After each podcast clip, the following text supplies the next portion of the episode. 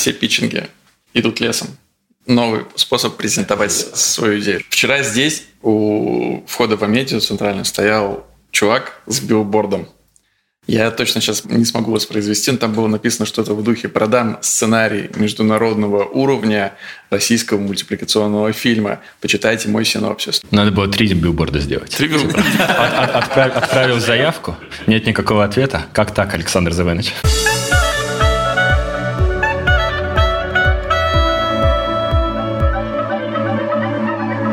Привет и добро пожаловать в авторскую комнату. Это подкаст от сценаристов для сценаристов, а так любимым всеми нами сценарном мастерстве. Меня зовут Александр Белов. Меня Александр Вялых.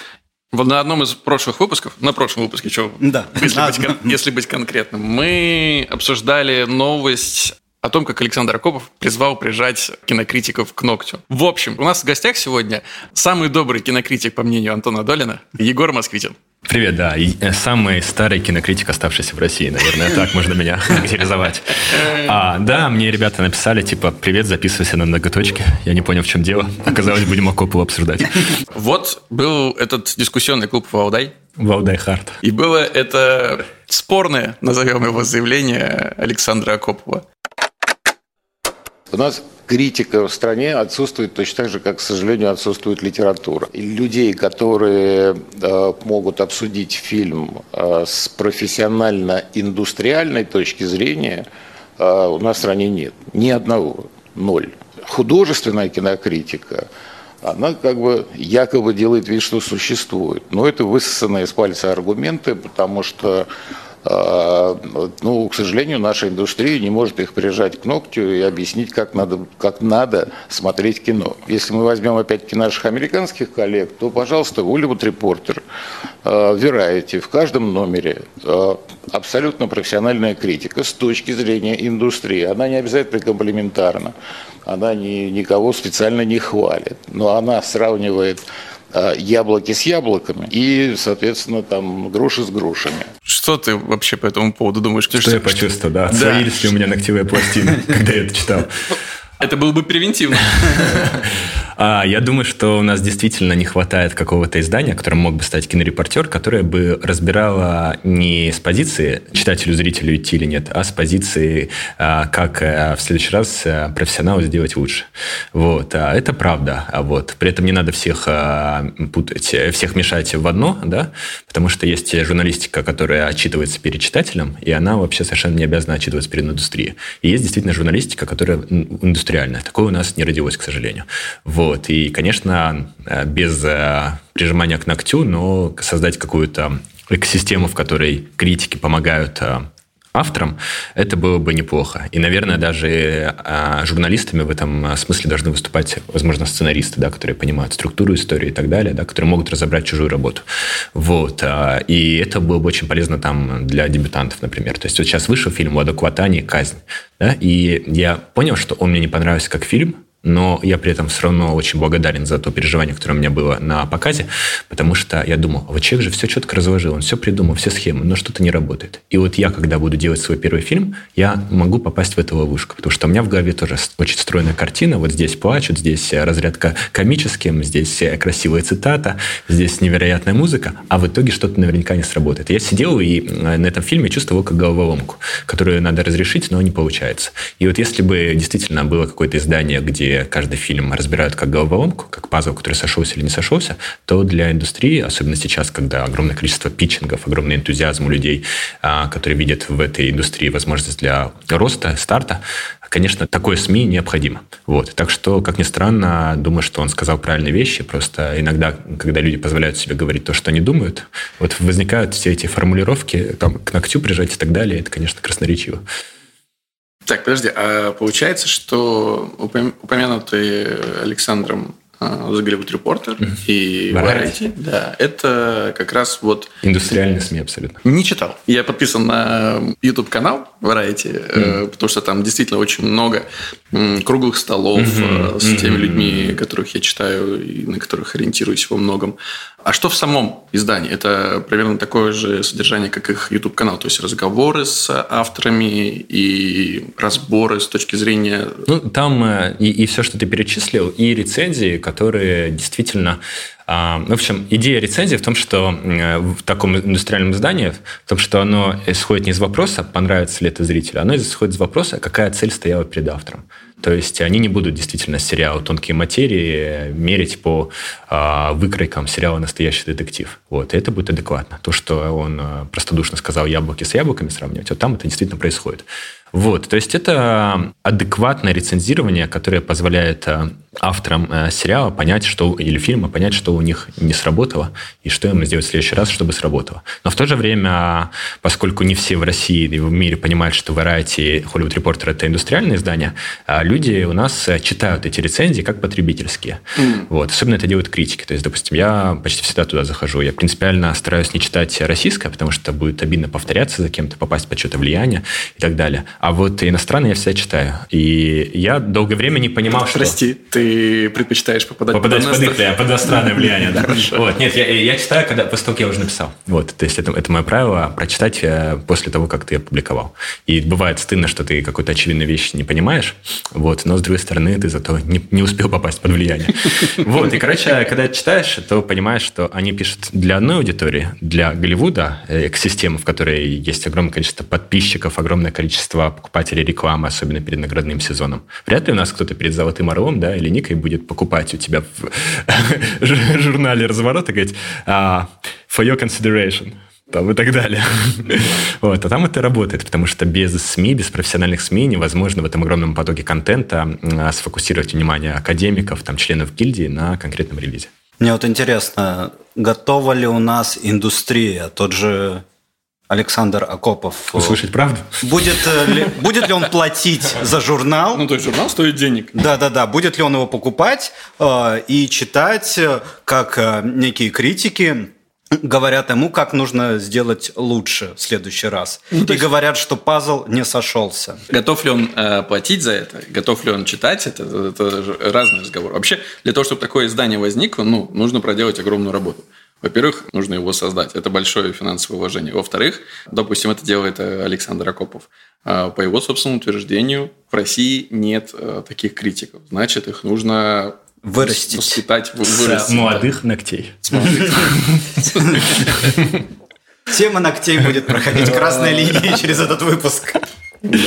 Соответственно, это еще какое-то время. И самое главное, вот вопрос, а как вам кажется, и те, Егор, тебе, Саша, ну, достаточно ли у нас в стране объемная индустрия, чтобы оправдать, в принципе, существование э, такого журнала, сделать его необходимым, самоокупаемым, просто чтобы его существование имело реальный практический смысл.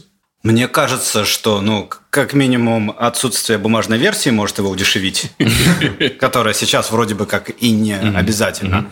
Но действительно, это должна быть платная подписка на текстовое издание, я, к сожалению, не очень хорошо знаю, как существуют там э, те же там ведомости или коммерсант, у которых есть платная подписка, насколько, ну, видимо, работает. Но аудитория... Ширина аудитории ведомостей, да. условно, Опять же, российского Голливуда. Мне не кажется, что вся индустрия, киноиндустрия вот, читающая. Соответственно, это еще сужает аудиторию, видимо, только там до сценаристов, продюсеров, э, возможно, режиссеров. Пары. Там еще, знаете, какой важный момент? То, что это должно быть издание, которое не только анализирует то, что снимается в России, но и э, позволяет э, узнать, что происходит в мире. То есть самая частая вещь, которую ты слышишь от российского кинематографиста, мне некогда смотреть, я снимаю.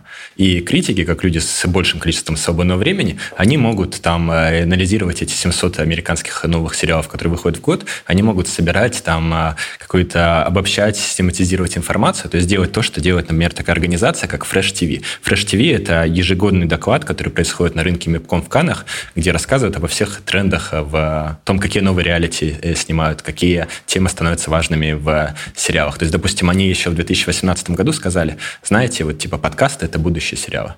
Вот, потому что это способ проверить гипотезу без затрат. причем многосерийную гипотезу с абсолютно любым сеттингом и так далее. Вот. А тогда, в 2018 году, я люблю этот факт, потому что он прям супер красноречивый, я узнал его именно от Fresh TV. Тогда было 5 сериалов в производстве по мотивам подкастов, в 2021 их 100. Вот. Просто потому что продюсер, когда он едет 3 часа на работу в Голливуде, он, скорее всего, не будет читать э, сценарий, он будет слушать подкасты. Он будет доезжать и звонить, говорит, я вас покупаю.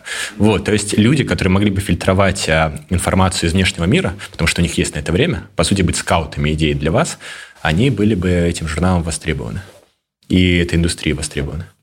Типа очень часто, то есть, допустим, корейское кино, да, оно предсказало то, что будет в остальном кино на много-много лет раньше. Если бы кто-то это сообщил остальному кинематографу, то можно было бы раньше адаптироваться к той истории, которую хочет видеть сегодня зритель. Мне все больше начинает нравиться идея об этом журнале. Но я по-прежнему не понимаю, как это реализовать. Да, действительно, это какая-то супер альтруистичная, очень убыточная идея, э, особенно в современных реалиях. Может быть, это какая-то корпоративная подписка, потому что, допустим, я э, вспоминаю, какие у меня были взаимодействия с продакшнами, да, и я знаю, что к ним ты приходишь там перед Новым годом и рассказываешь, что происходило в, иностранном, иностранных сериалах, то есть лекция, да. А другие там заказывают какую-то аналитическую записку, типа, что там, почему вдруг во всем мире э, бум на сериалы для детей без анимации. Раньше сериал для детей это была основная анимация, потому что дети взрослеют как, как вообще скоты, да, и невозможно их снимать, да, а сейчас вдруг лайф-экшен истории про детей стали снова актуальными. Почему это происходит? Почему это происходит в Скандинавии и так далее, и так далее. Вот, и ты понимаешь, что, в общем-то, каждый практически стриминг э, что-то тебе такое корпоративное заказывал. И, наверное, у других критиков то же самое происходит, и, возможно, какой-то ну, пакет, корпоративная какая-то подписка, да, то есть на издание с ограниченным тиражом, это бы работало. Так что, наверное, да, это бизнес-идея. Вот. А если еще вы с салоном ногтей делите редакцию, то, наверное, издержки будут минимизированы. Хорошо, такой вопрос. Мы говорим, было бы классно, чтобы такое издание существовало, и, возможно, даже кто-то загорается идеей его создать. Возникает вопрос, у меня, как у потребителя, почему я должен за это издание платить, если я могу бесплатно почитать телеграм-каналы, которых сейчас очень много, и которые ведут и сценаристы, и режиссеры, и операторы, и все-все-все. И продюсеры. И продюсеры, да, ведут свои телеграм-каналы и делятся там э, совершенно бесплатно какими-то практическими советами. В чем был бы плюс? Более широкая, мне кажется, систематичная работа, как минимум. То mm-hmm. есть один человек, э, тем более из индустрии, действительно не может э, отсмотреть все корейские сериалы и выделить тренды или еще сделать какую-то большую работу систематическую именно. Возможно, в этом издании, благодаря тому, что у него есть бюджет, да, и редакционный план, в отличие от э, огромного количества телеграм-каналов, э, возможно, в нем было бы какие-то э, серьезные кросс-культурные исследования. То есть э, бюджет бы тратился на то, чтобы там психолог пришел и рассказал тебе, почему про зумеров снимают именно так. Например, недавно я наткнулся, что у зумеров на 66% чаще бывает депрессия в том же, ну, в том же возрасте, который был у миллениалов когда-то. Вот. Ну и, соответственно, мы можем понять, э, как это все анали... э, интерпретируется в сериалах для зумеров. Mm-hmm. Вот, то есть, возможно, там были бы какие-то большие такие исследования, которые не может себе позволить телеграм-канал. Вот. Ну и плюс э, все зависит от рубрикатора, то есть, э, может быть, там тоже были бы какие-то анонимные сливы и так далее. Вот. И, наверное, главное, что должно сделать такое издание, это доказать, что оно репутационно ни от кого не, независимое. Потому что, когда ты читаешь в телеграм-канале, как гасит один сериал, ты думаешь, а кто ведет этот телеграм-канал? И так далее. Вот. А здесь какая-то такая нейтральная площадка, где по гамбургскому счету все разбирается, она была бы, наверное, цена. Но в любом случае, это, не знаю, может быть, это какое-то ежеквартальное приложение к какому-то обычному СМИ, которое все-таки старается максимально охватить все, что происходит, и предназначено для читателей и зрителей, а не для профессионалов.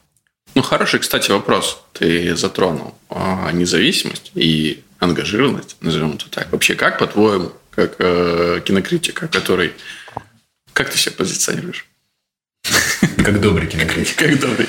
А, То есть очень ангажированный. Да, но я да, могу... Как, какие да, правильные да. отношения между ну, продакшеном, назовем это, да, или телеканалом, или mm. правообладателем и кинокритиком? Mm-hmm. Как mm-hmm. они вообще должны выглядеть? И как они выглядят в реальности? Ну, э, это как раз мы сейчас закончили курс э, Creative Writing School для начинающих кинокритиков, и почему-то желающих начинать идти в эту безденежную профессию довольно много. Вот. А через неделю у нас будет э, то же самое в МШК, где каждый год набирается человек по 20. И это первый вопрос, который у них возникает, типа как общаться с прокатчиками и так далее. А я поскольку я первые несколько лет своей карьеры сидел в Иркутске, да, то есть я знаю, что я был добрым а, с самого начала, еще когда не знал, что когда ты прилетишь, а, вдруг начнется какое-то общение и будут какие-то возможности. То есть моя там снисходительность, доброта, участие, оно а, не связаны с а, выгодами, но о выгодах я сейчас тоже расскажу, чтобы все было честно. Вот. А у меня очень, очень просто. Вчера вот как раз мы с Долином делали а, вот последнюю э, серию мастерской для начинающих кинокритиков, и он как раз объяснял, почему нас с ним считают добрыми. Вот. А, и я тоже подумал, почему я вдруг добрый, и я для себя сформулировал три причины, почему я добрый. Первое – это то, что каждый раз, когда я сижу на фильме, мне интересно, независимо от того, хороший или плохой. Потому что я мечтаю когда-то снимать кино. Для меня кино – это интерфейс взаимодействия с жизнью, поэтому я могу, там, не знаю, думать об отце, когда я смотрю фильм про отца, даже уже забыв на сам фильм. То есть ни на одном фильме, плохом, хорошем, мне не бывает скучно. И, соответственно, когда я выхожу с этого фильма, у меня есть чувство благодарности. И чувство благодарности так иначе будет э, доминирующей эмоцией в моей рецензии. Это делает меня плохим кинокритиком для читателей, которым нужно просто выбрать, что посмотреть в пятницу, но делает более-менее подходящим для людей, которые кино воспринимают воспринимают какую-то часть жизни, как, как историю. Вот, это первая причина. Вторая причина – это с детства вбитое уважение к чужому труду. Я сказал что-то э, лет в 10 или 11 пренебрежительное о работягах, типа, что я таким никогда не буду. Вот. И мое детство было устроено так, что всегда, когда делал плохое, мне тут же прилетало от родителей. И тут вдруг бац, не прилетает. Э, как э, Хичкок описывал, да, что он учился в школе иезуитов, и там э, ценность наказания была не, в самом наказании, а в ожидании наказания. Тебе говорили, мы накажем тебя в пятницу в 17.00. И поэтому фильмы Хичкока вот такие. Он тоже тебя наказывает во втором акте на странице 60.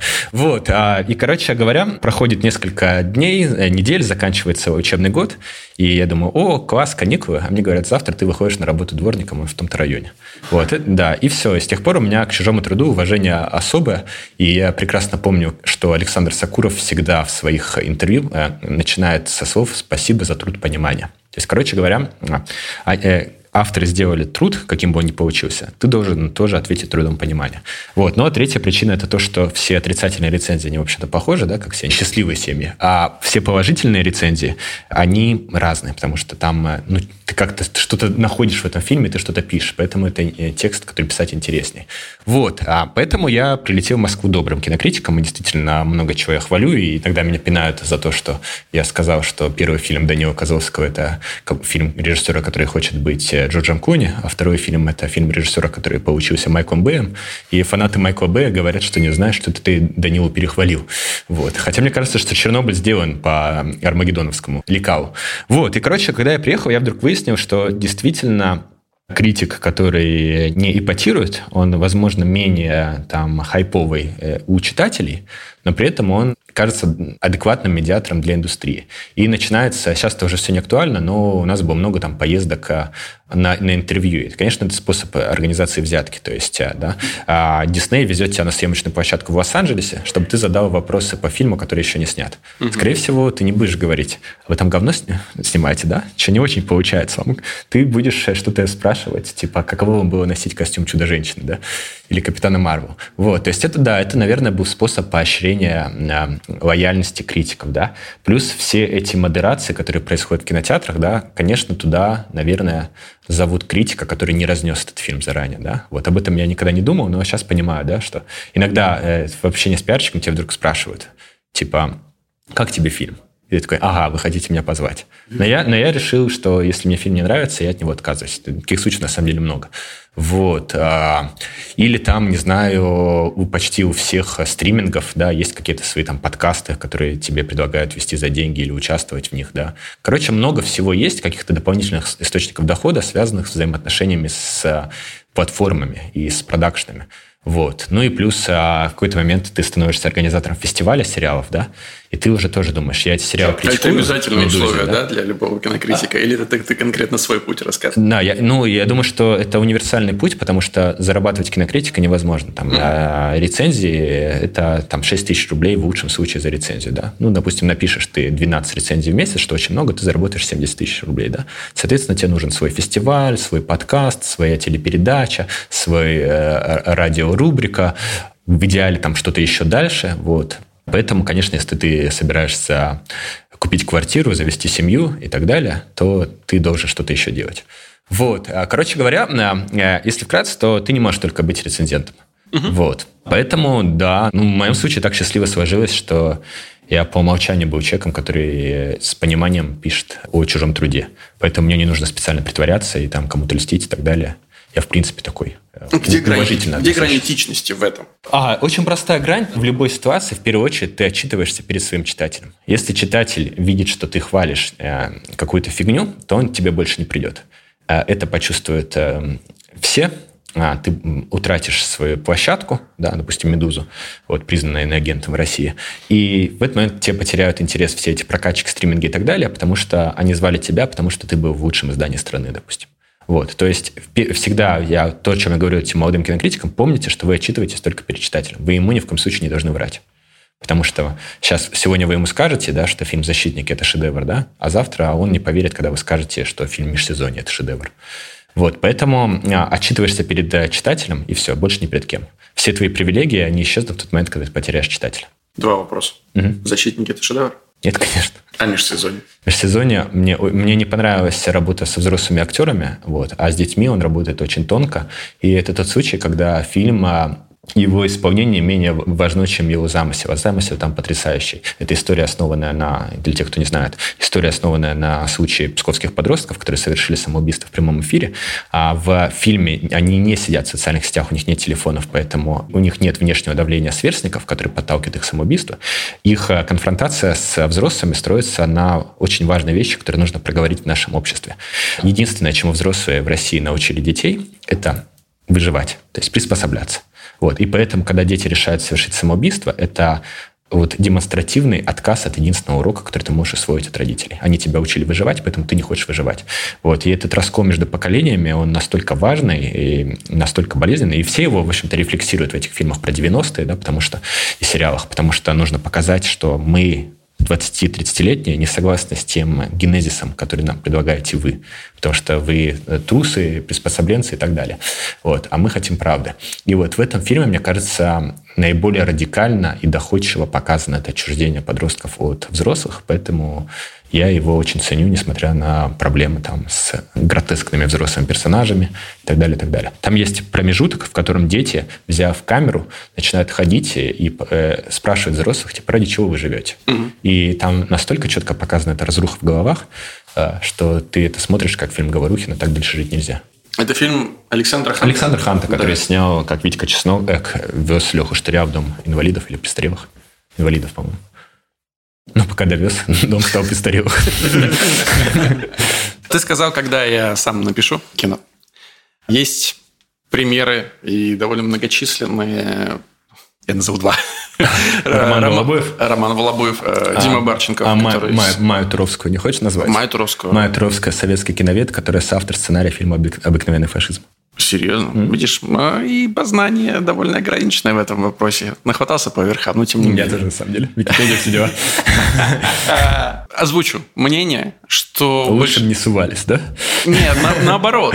Нет, есть мнение, как, да, вот этот ролик с Гарри Олдманом, который А, не давайте баскетболисты не будут, да. Но нет, я другой, э, с другого угла, что каждый кинокритик – это не получившийся или в тайне желающий быть э, автором и создателем. Насколько это правда? Я думаю, что многие, большинство, то есть, допустим, есть люди, которые сознательно не хотят э, переходить на сторону индустрии. Да, допустим, Антон Долин, он говорит, у меня нет этой амбиции и так далее. Вот. А в целом, я думаю, что да, конечно, любой критик, когда смотрит фильм, он додумывает его, то есть он э, нарочно стучится, настойчиво стучится в соавтор. Подожди, секунду, а только на Антону Долину. Антон Долин говорит, что не переходит на эту сторону, но не он ли недавно был автором документального фильма? Ну, слушай, все, что делает ради... Э, любая передача радио Долин, это по нынешним меркам документалистика. Да. Вот. Но это не художественное кино, да, то есть у него нет амбиции быть рассказчиком вымышленных историй. Он интерпретатор, и, как он сам говорит у себя в Фейсбуке, извлекатель квинтэссенции. Это очень четкое позиционирование специалиста. Вот. А я думаю, что да, конечно, многие желают. Э, вот. И дальше вопрос в том, ты становишься завистливым, не, не реализовав. Ты становишься Сальери, да, или ты становишься тем, э, кто может быть Моцартом.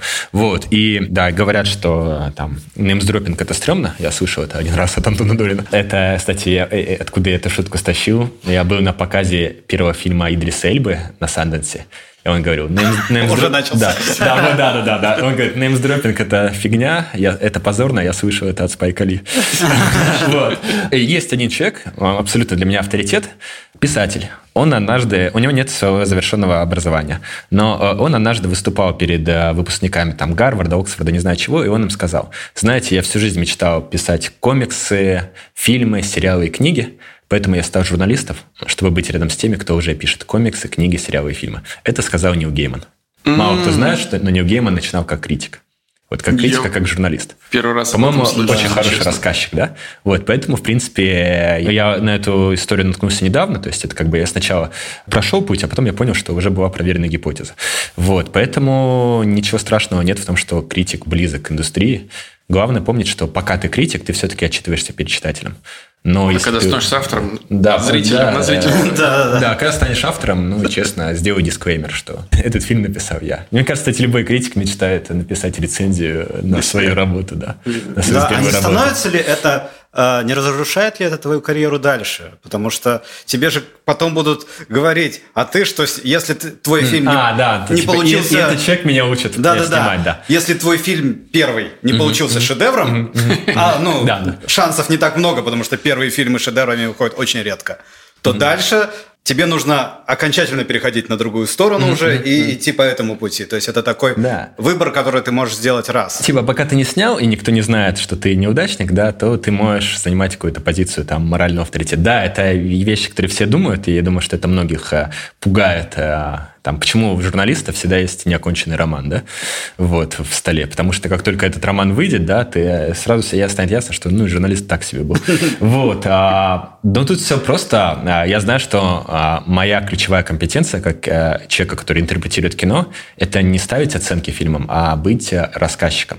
То есть я пытаюсь зрителя примерять с реальностью через фильмы, да, допустим. Я стараюсь помогать зрителю решать его собственные проблемы через художественные истории. То есть это давно уже за гранью того, там, а, как помните, не знаю, читали ли вы журнал о компьютерных играх в начале нулевых, но там было графика 5, а звук 4, да, да, интересность да, да. 3, ценность для индустрии 1. Вот. Это вся вот эта математическая оценочность, она, если ты от нее отказываешься, то ты просто превращаешься в рассказчика. Ты в разных форматах можешь быть разной степени успешности рассказчиком. Например, у меня не получаются подкасты, видеопередачи. Это все для тех, кто умеет реально, кто артистичен, да, кто чувствует камеру, э, э, у кого хорошая речь. Вот у меня тексты более-менее нормально получаются, я перестал считать их плохими. Вот. А, возможно, фильмы у меня будут получаться плохими. Сериалы точно будут получаться плохими. Это вообще какой-то титанический, мне кажется, труд. Но, тем не менее, у меня всегда останется это моя история про то, что я рассказчик. И как раз, когда мы сейчас э, с ребятами проходим курс кинокритики, первое, что я им говорю, что вы пишете литературу. У вас э, в, каждом, в каждой вашей рецензии должен быть конфликт, и в каждой из ваших рецензий есть э, три героя. Первый герой – это герой произведения, да, потому что это олицетворение какой-то аудитории, ее проблем, страхов, надежд. Второй герой – это тот, кто создал этот фильм, да, всегда есть ключевой герой. Это может быть продюсер, где-то сценарист не знаю, в каком-то фильме ты можешь назначить, э, какой-то рецензии ты можешь назначить композитора главным героем. И третий герой – это вы сами, потому что вы проделаете какой-то путь э, как рецензент, и за вами будут следить долго, вы человек-сериал. То есть кто-то там помнит тебя пять лет назад, кто-то останется с тобой на 10 лет, ты должен развиваться через свои статьи, и люди должны это видеть. Мне часто а, незнакомые люди скидывают там телефоны психотерапевта, говорят, тебе это надо. Вот. А, то есть конфликт, герой и еще а, любая рецензия хорошая, вот э, я это понял по текстам Балабуева, который для меня абсолютный кумир, это всегда один из четырех сюжетов базовых. Там, Э, то есть, допустим, когда он пишет про а, то, как Ларс фон Триер в очередной раз облажался, это самоубийство Бога. Да? Когда он пишет про то, как Ридли Скотт полетел в космос решать очередную э, сложную задачу, это долгое странствие. Да? А когда какой-то а, режиссер не знает, что делать с какой-то проблемой, да, это штурм обороны крепости. Да? Вот. А, ну, какой четвертый сюжет? Серьезно, вы Вообще, не паритесь, это там Борхес, да? Нет. Ну, в общем, четыре есть сюжета Борхеса, надеюсь, э, наши зрители это погуглят. Я думаю, что Роман Волобуев писал это интуитивно. Конечно, он не думал каждый раз подогнать. Но хорошая рецензия, в ней всегда есть вот этот какой-то цикл героя, приключения героя. Вот. И поэтому рецензии читать интересно, даже если ты не собираешься смотреть фильм, даже если ты уже с этим фильмом а, а, свои отношения выстроил. Ты просто читаешь это как э, замену литературе. Четвертый сюжет. Долгое странствие, штурм обороны крепости, возвращение домой и самоубийство Бога. Ну, вот видишь, образовательный подкаст «Авторская комната». Мы же для чего выступали? Да, надо позвать Молчанова. У него в книге 36 сюжет. Да, есть еще Жорж Пальти, у него их тоже дофигища. То есть, вот рецензии под э, фильмами в кинопоиске это не настоящие рецензии. Это э, крики души людей, которые по каким-то причинам кричат. Ну, у них хотя бы есть рот. Да. Они не прижаты к ногтю. Пока что ничего. Мы до них доберемся. Ничего, да. Сейчас вообще хорошее время всем со всеми свести счеты по шуму, мне кажется. То есть каждый год 20 примерно человек хотят стать кинокритиками и готовы платить за это деньги, mm-hmm, mm-hmm, mm-hmm. чтобы потом э, получить э, бумажку, на которой написано кинокритик. Да, знаете, однажды... 6 тысяч рублей за лицензию. Знаете, когда критиков зовут на пресс-показы, да, это приходит на почту письмо, и вот однажды молодой неопытный представитель пиар-службы поставил всех не вскрытую копию, а списком. Я увидел 700 адресов. 700 кинокритиков э, сидит в Москве только. Вот сколько вы знаете по именам? Там троих-четверых, да, наверное? Вот. Ну, вот и подумайте, насколько нужно в эту индустрию. Это первое, с чего я начинаю. Типа, ребят, зачем? А, и, кстати, вот да. я к этому и вел. Зачем? А, зачем? Ну, мне кажется, это транзит. А, то есть, а, кроме некоторого количества людей, которые действительно могут жить кинокритикой и абсолютно довольны этим, для большинства это транзит. То есть, допустим, Игорь Потапов из кинокритика стал главным по пиару в Дисней. Да, Стас Тыркин, Три Ефремо. А, Стас просил, чтобы это было в, одном, в одной строчке. Три Ефремо – это директор Каннского кинофестиваля. Да? Угу. Стас тоже директор многих фестивалей в России. Вот Майя Туровская стала редактором сценариев и автором сценариев. Виталий Гизатуллин стал э, прокатчиком. То есть можно, э, Роман Волбыев стал сценаристом, режиссером. То есть можно много привести примеров того, как люди а, благодаря своей профессии кинокритика очень много смотрели фильмов, очень много общались с людьми, которые снимают кино, а, как-то крутились, вертелись и созрели для следующего этапа. Вот, поэтому я всем советую сразу продумать, куда вы дальше хотите идти, и именно эти компетенции оттачивать. Ступень социального лифта. Да, да, ступень, к сожалению. Почему не шагнуть сразу? А, Ты хочешь быть сценаристом, иди учись на сценариста. То, тоже хороший путь, но кто-то должен психически, э, психологически созреть, да. Вот, есть, допустим, был режиссер, снимал долгое время клипы, вот, э, и только в 33 или 34 года решил снять фильм. Ридли Скотт э, очень поздно стартанул, между прочим, и так далее, и так далее. Так что всему свое время. В Советском Союзе выпускникам режиссерских курсов запрещали сразу снимать. Нужно было два года где-то поработать. Кинокритиком. Да. Дворником. Не самый удачный пример, да. Мне было интересно, то есть как-то рецензия коррелируется с реальным успехом фильма дальше? Ты а. опытный э, критик, ты можешь долю угадать? Или количество, там, не знаю, звезд или в чем там?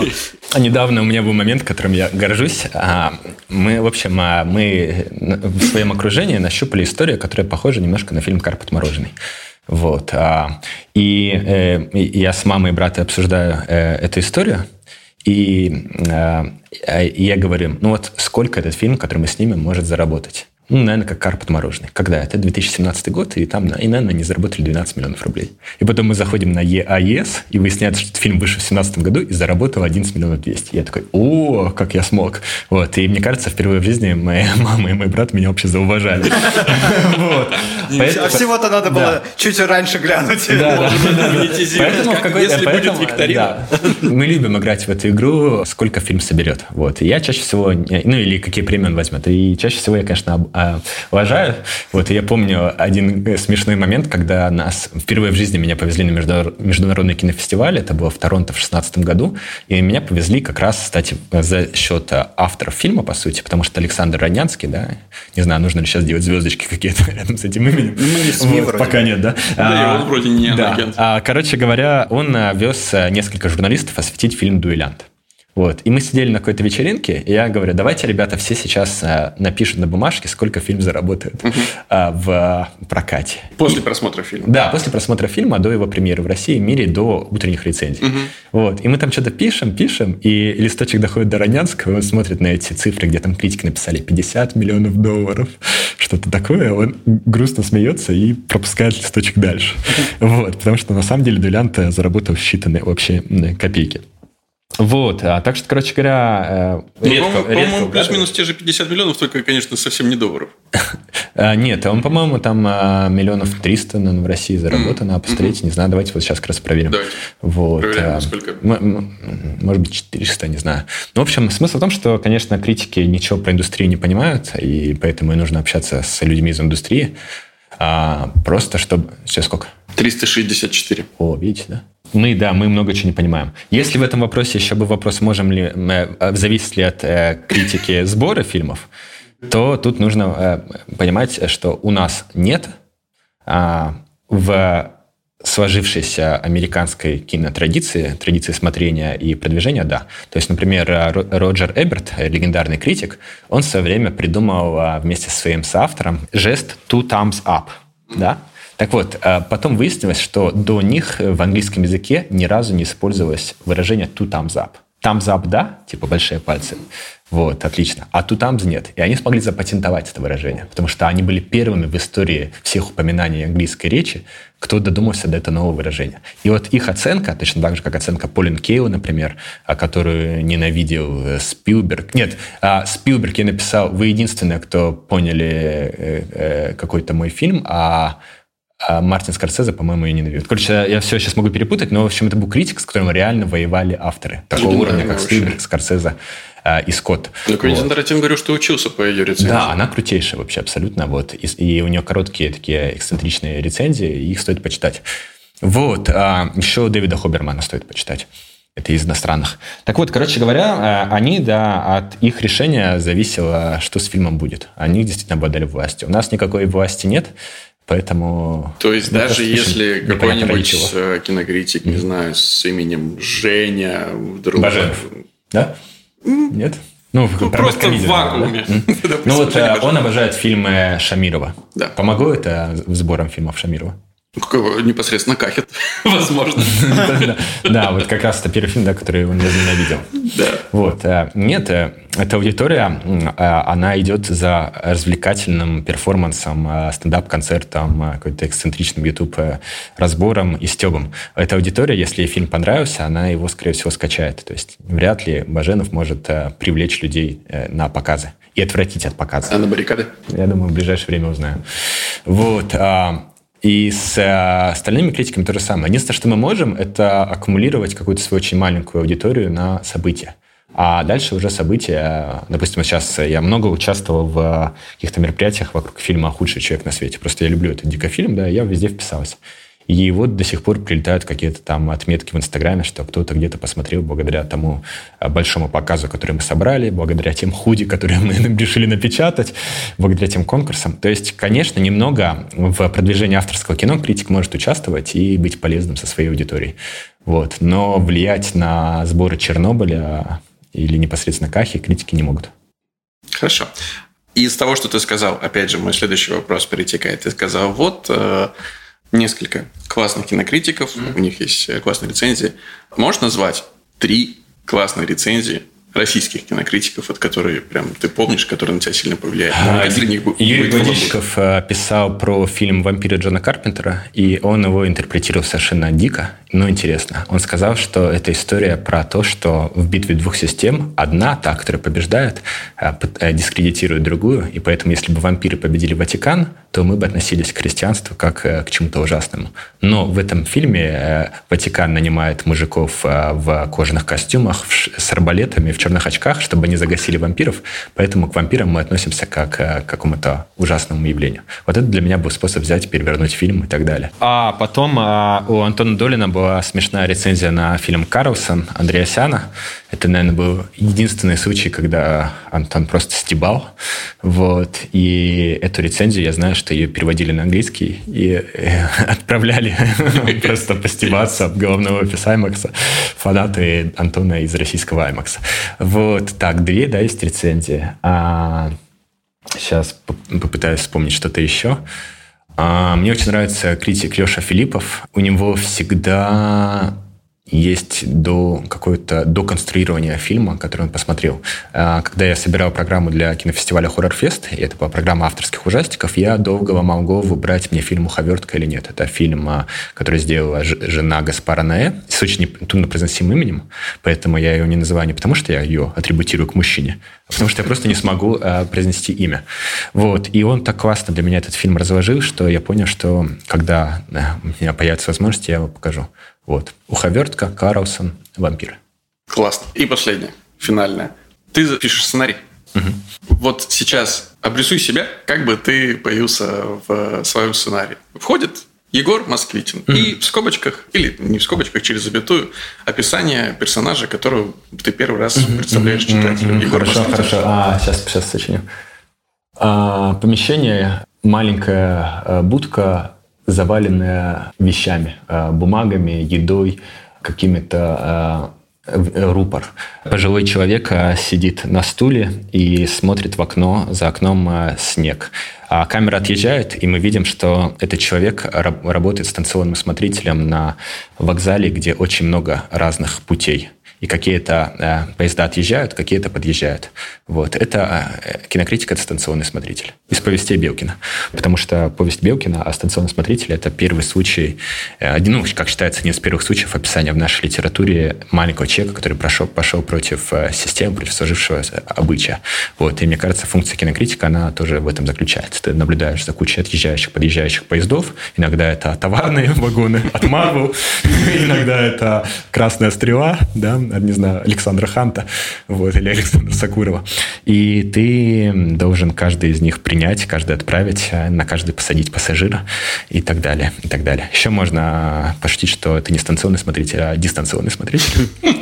Вот. Такой был у меня герой. А, еще важная вещь, можно я скажу? Меня недавно мы с ребятами, студентами, у нас э, задались вопросом, кстати, хороший вопрос для вас. Как на экране писать работу писателя, чтобы не было этой херни с печатной машинкой, летящей во все стороны смятыми этими листочками бумаги или надписью OP, no, э, что-то там, joke makes Jack a dull да? No play.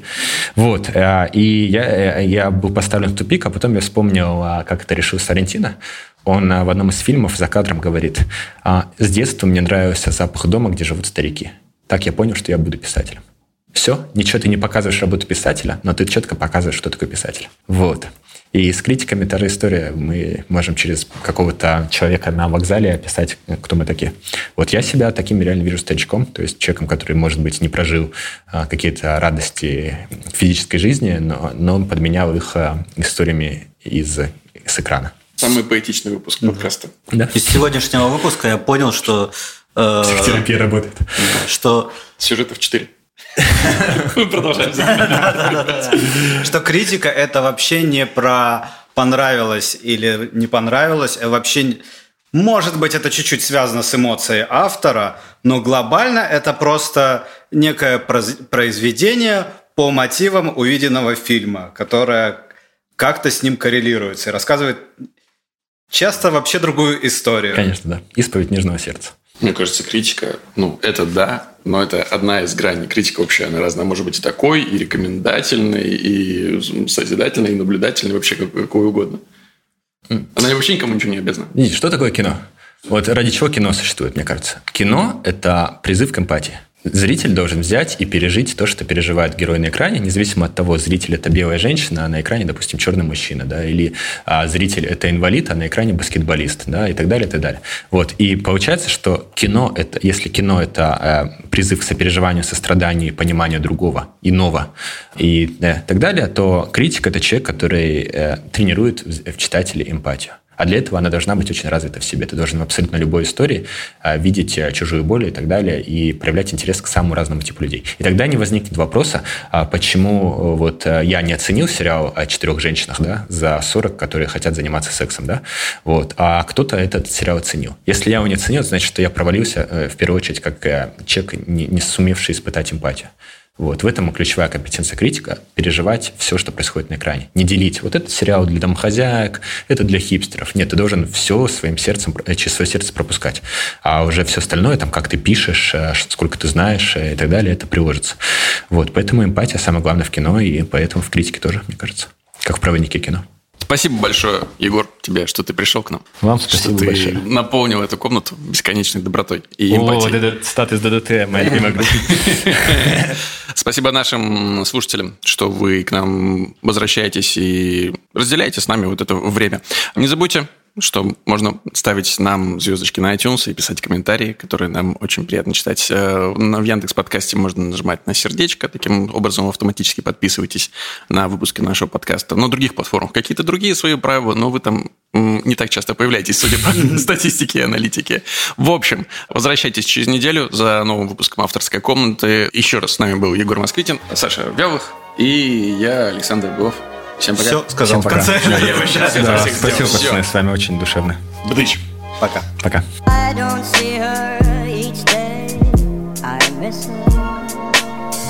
Gee, what a thrill each time I kiss her.